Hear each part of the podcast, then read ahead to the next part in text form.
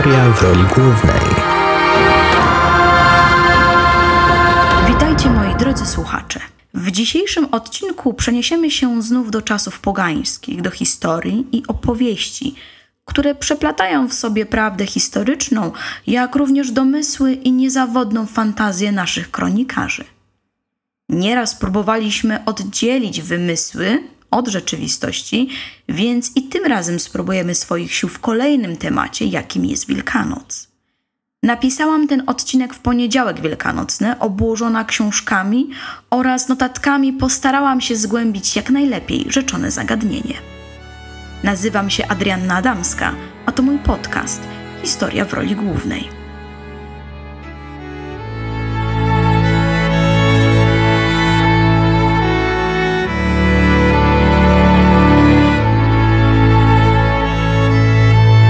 Historia w roli głównej odkrywamy zapomniane opowieści.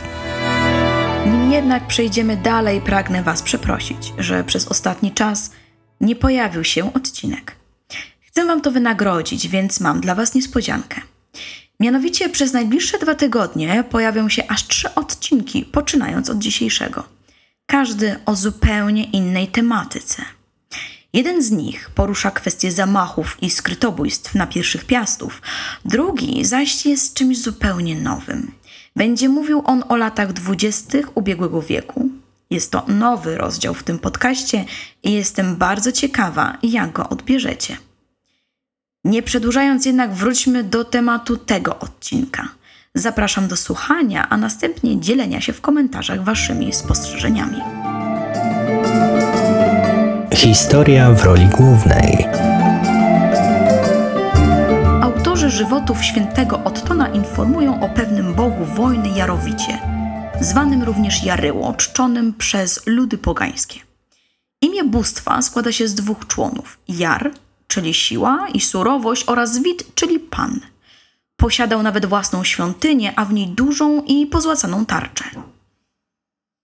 Tarczy nie wolno było zdejmować ze ściany pod żadnym pozorem, za wyjątkiem czasów wojen, kiedy to miała przynosić zwycięstwo w walce.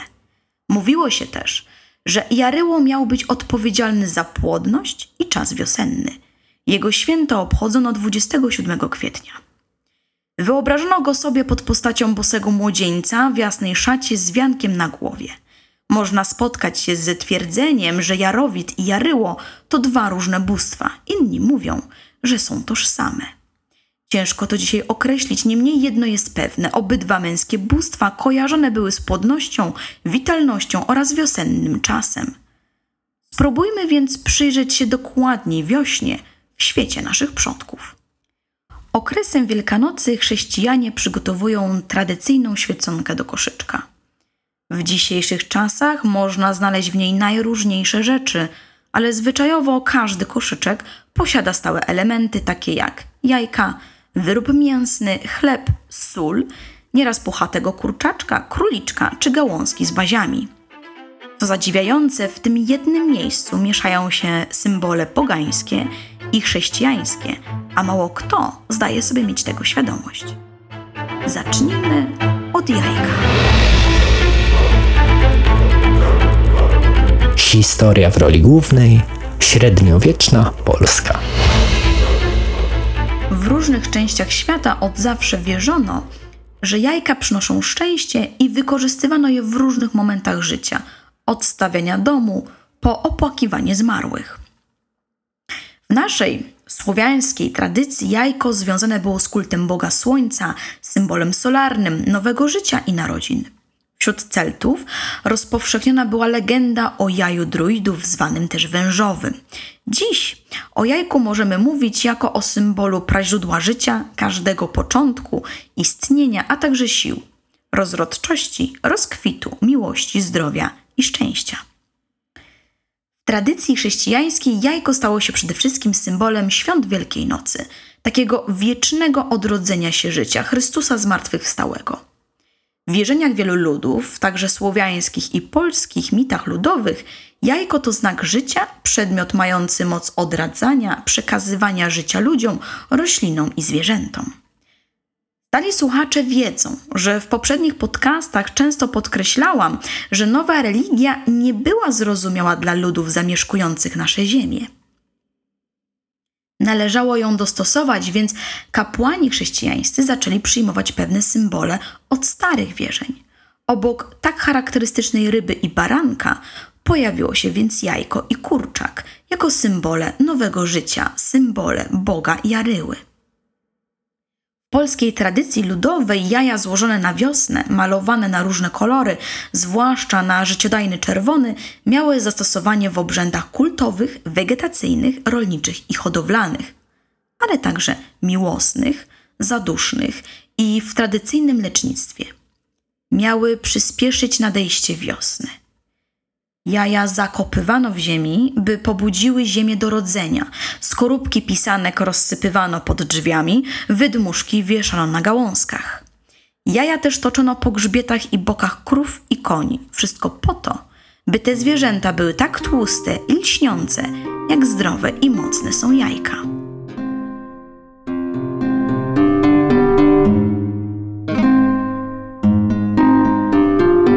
Historia w roli głównej opowieści kobiecym okiem.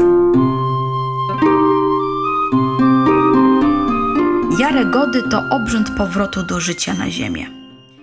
Słowianie byli mocno związani z naturą, jak większość ludzi tamtego okresu, którzy obserwowali świat wokół nich i żyli w zgodzie z cyklem życia. Zima była czasem ciężkim, czasem, który należało przetrwać. Zima to mrok, ciemność bez słońca, która od czasu szczodrych godów z każdym dniem staje się coraz krótsza. Okres wiosenny to powrót sił witalnych, pierwsze podmuchy wiosennego wiatru, topniejące śniegi, promienie słoneczne, które nie dają tylko światła, ale również realnie grzeją. Każdy symbol był ważny, ale wyczekiwano tego jednego, który zwiastował rozpoczęcie jary godów. Pierwszy piorun na niebie, rzeczony grom z jasnego nieba, to nie kto inny jak rod, budzi mokosz matkę ziemię ze snu zimowego. To jest znak, że można rozpocząć przygotowania do jary godów. Na samym początku należało przegnać ostatecznie zimę, a tą symbolizowała Marzanna. Zapewne większość słuchaczy pamięta, jak w okresie dzieciństwa w szkole czy to przedszkolu robiliście kukłę zwaną Marzanną. Tradycja ta sięga czasów pogańskich. Marzanna była boginią zimy i śmierci, ale także płodności. Zależnie od regionu, jedni uważali, że kukłę należało wyprowadzić ze świętego kręgu i zanieść nad wodę. Wrzucona do rzeki, obmywana przez życiodajne prądy rzeczne, przemienia się w dziewannę. Towarzyszka Jaryły, która wraz z rusałkami przyprowadzała wiosnę. Inna tradycja mówi, że przed podpaleniem kukły należało złożyć jej dary, śpiewać w głos pieśni i następnie wrzucić do rzeki, aby ostatecznie odegnać marzannę i zrobić miejsce dla wiosny. Tradycja pozostała żywa do dnia dzisiejszego. Czy w waszych domach często z okazji Wielkanocy należało zrobić generalne porządki? Podobnie miało się u Słowian. Dokładnie zamiatano chaty, obejścia i pomieszczenia gospodarcze. Skrupulatnie wytrzono wszystkie izby, strychy i piwnice. Poza tym prano ubrania i zmieniano pościel na nowo. Wszystko po to, by nic złego nie zagnieździło się w zakamarkach i nie zostało z rodziną na resztę roku. Domy okładano ziołami i pachnidłami, by zaraz potem rozpocząć biesiadę, która była kulminacją przygotowań do nadejścia wiosny. Uczty i przyjęcia urządzano na skraju wioski lub na pobliskich wzgórzach. Brali w nich udział wszyscy mieszkańcy oraz goście z innych wsi. Na stałe trafiały wszystkie potrawy, które pozostały jeszcze w spiżarniach po odchodzącej zimie. Gospodynie obdarowywały gości kraszankami, czyli malowanymi jajkami, które symbolizowały początek życia, płodność i siłę. Urządzano również zawody sportowe. Młodzi chłopcy ścigali się i siłowali w przyjaznych zapasach ku uciesze reszty mieszkańców. W ostatni dzień Jary Godów ludzie obmywali się w rzekach i strumieniach, a także okładali wzajemnie dopiero co rozkwitłymi witkami. Miało to oczyścić ich ciała i dusze. Wieczorem tego samego dnia zbierano się w świątyniach, by wspominać przodków i prosić ich oraz bogów o pomoc lub dobre rady. Obmywanie się wodą pozostało z nami do dzisiaj. w postaci śmingusa, dyngusa. Tak ważne dla Słowian obchody nie mogły obejść się także bez oddania czci zmarłym przodkom. Podczas Jarego Święta słowiańska ludność udawała się na mogiły swych bliskich, gdzie zostawiono na ich grobach jadło i napitek. Wszystko po to, by w ten sposób uhonorować swych przodków. Początek nowego roku wśród Słowian nie może się również obejść bez składania sobie wzajemnych wizyt, a te obecne były także w czasie Jarych Godów. Może i mniej barwne, jednak przywiązywano do nich równie wielką uwagę.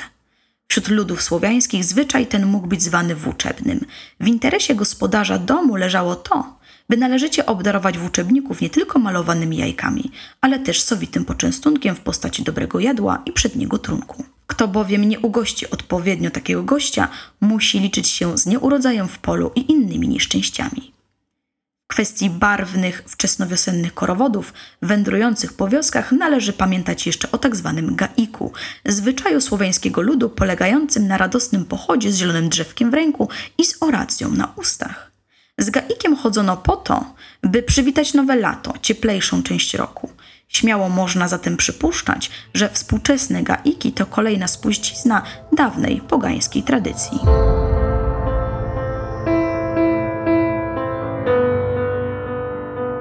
Historia w roli głównej.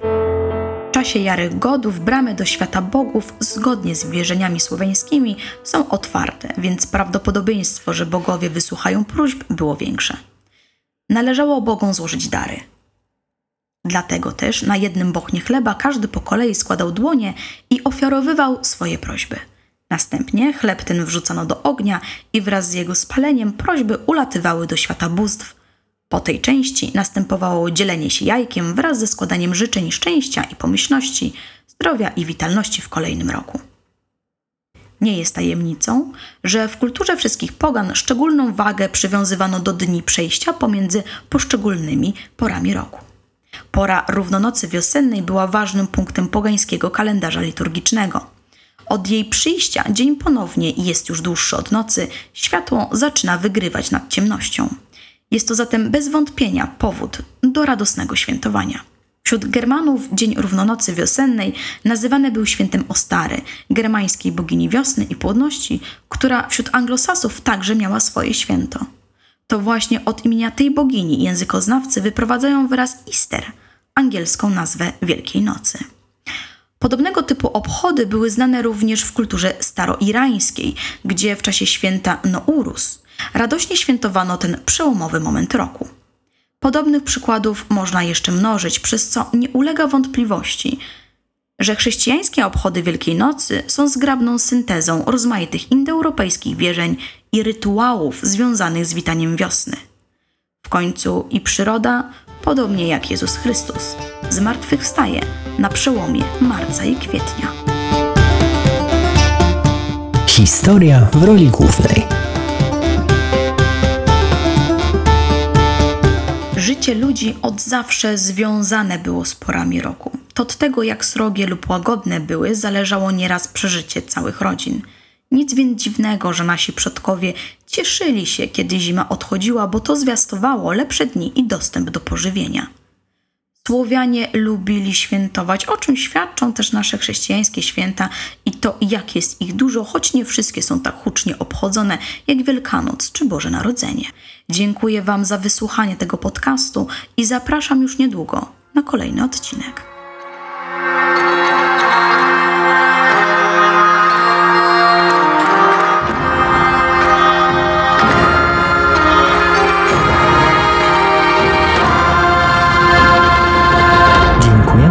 Wysłuchanie podcastu Historia w roli głównej autorstwa Adrianny Adamskiej.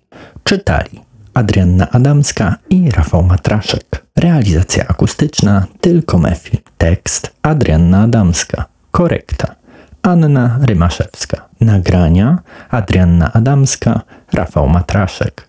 Montaż i obróbka Rafał Matraszek. Zapraszamy do pozostawienia swojego komentarza.